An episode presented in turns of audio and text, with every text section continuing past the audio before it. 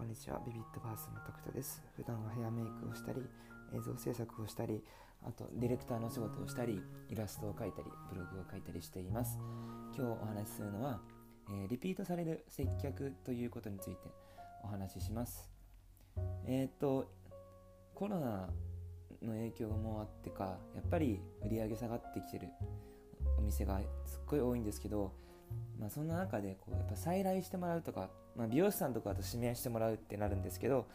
そのコツっていうのかな？その方法ですね。どういう接客したらいいのかっていうことなんですけどえっとまずあの接客のゴールをリピートにちゃんと設定してるかっていうことですね。一番大事なのは。でもこれが答えだと思います。であとはまあ聞き上手であること。まあこれはもうねどこでも言われてることなんですけどやっぱり自分がベラベラ喋るんじゃなくってお客さんに喋ってもらうっていうことですね。で特にやっぱその最初に言った接客のゴールをリピゴールをリピートにするっていうことですね。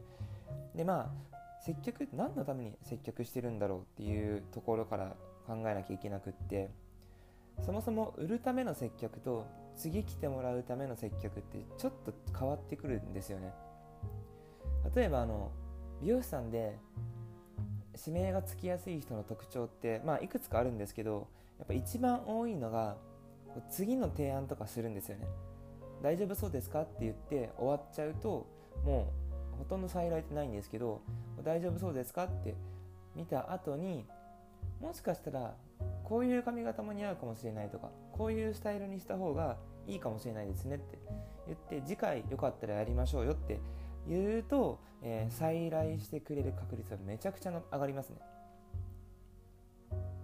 もちろんこれは、えー、売ることを目標にしてるんじゃなくって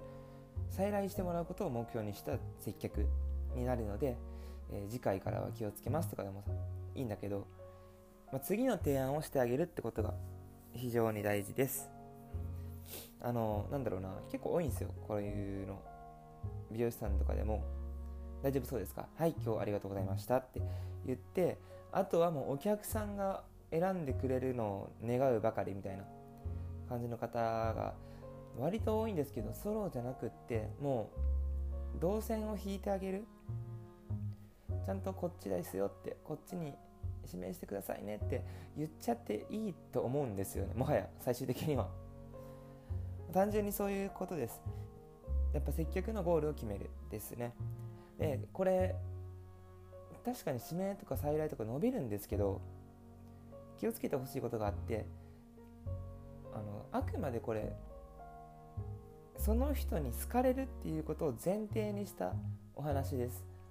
例えば嫌いな人に次回こうしましょうとか感じ悪いなこいつって思う人に次回こうしましょうって言われても嫌だからって思うんですよね絶対に。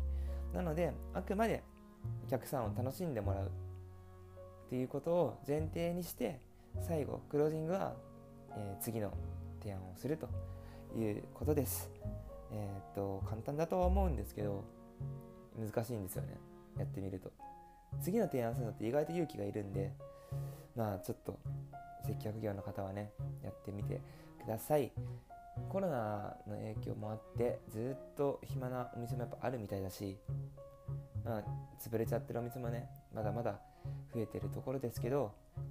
負けずに頑張っていきましょう、えー、聞いてくれてありがとうございます。タクトでした。じゃあまた。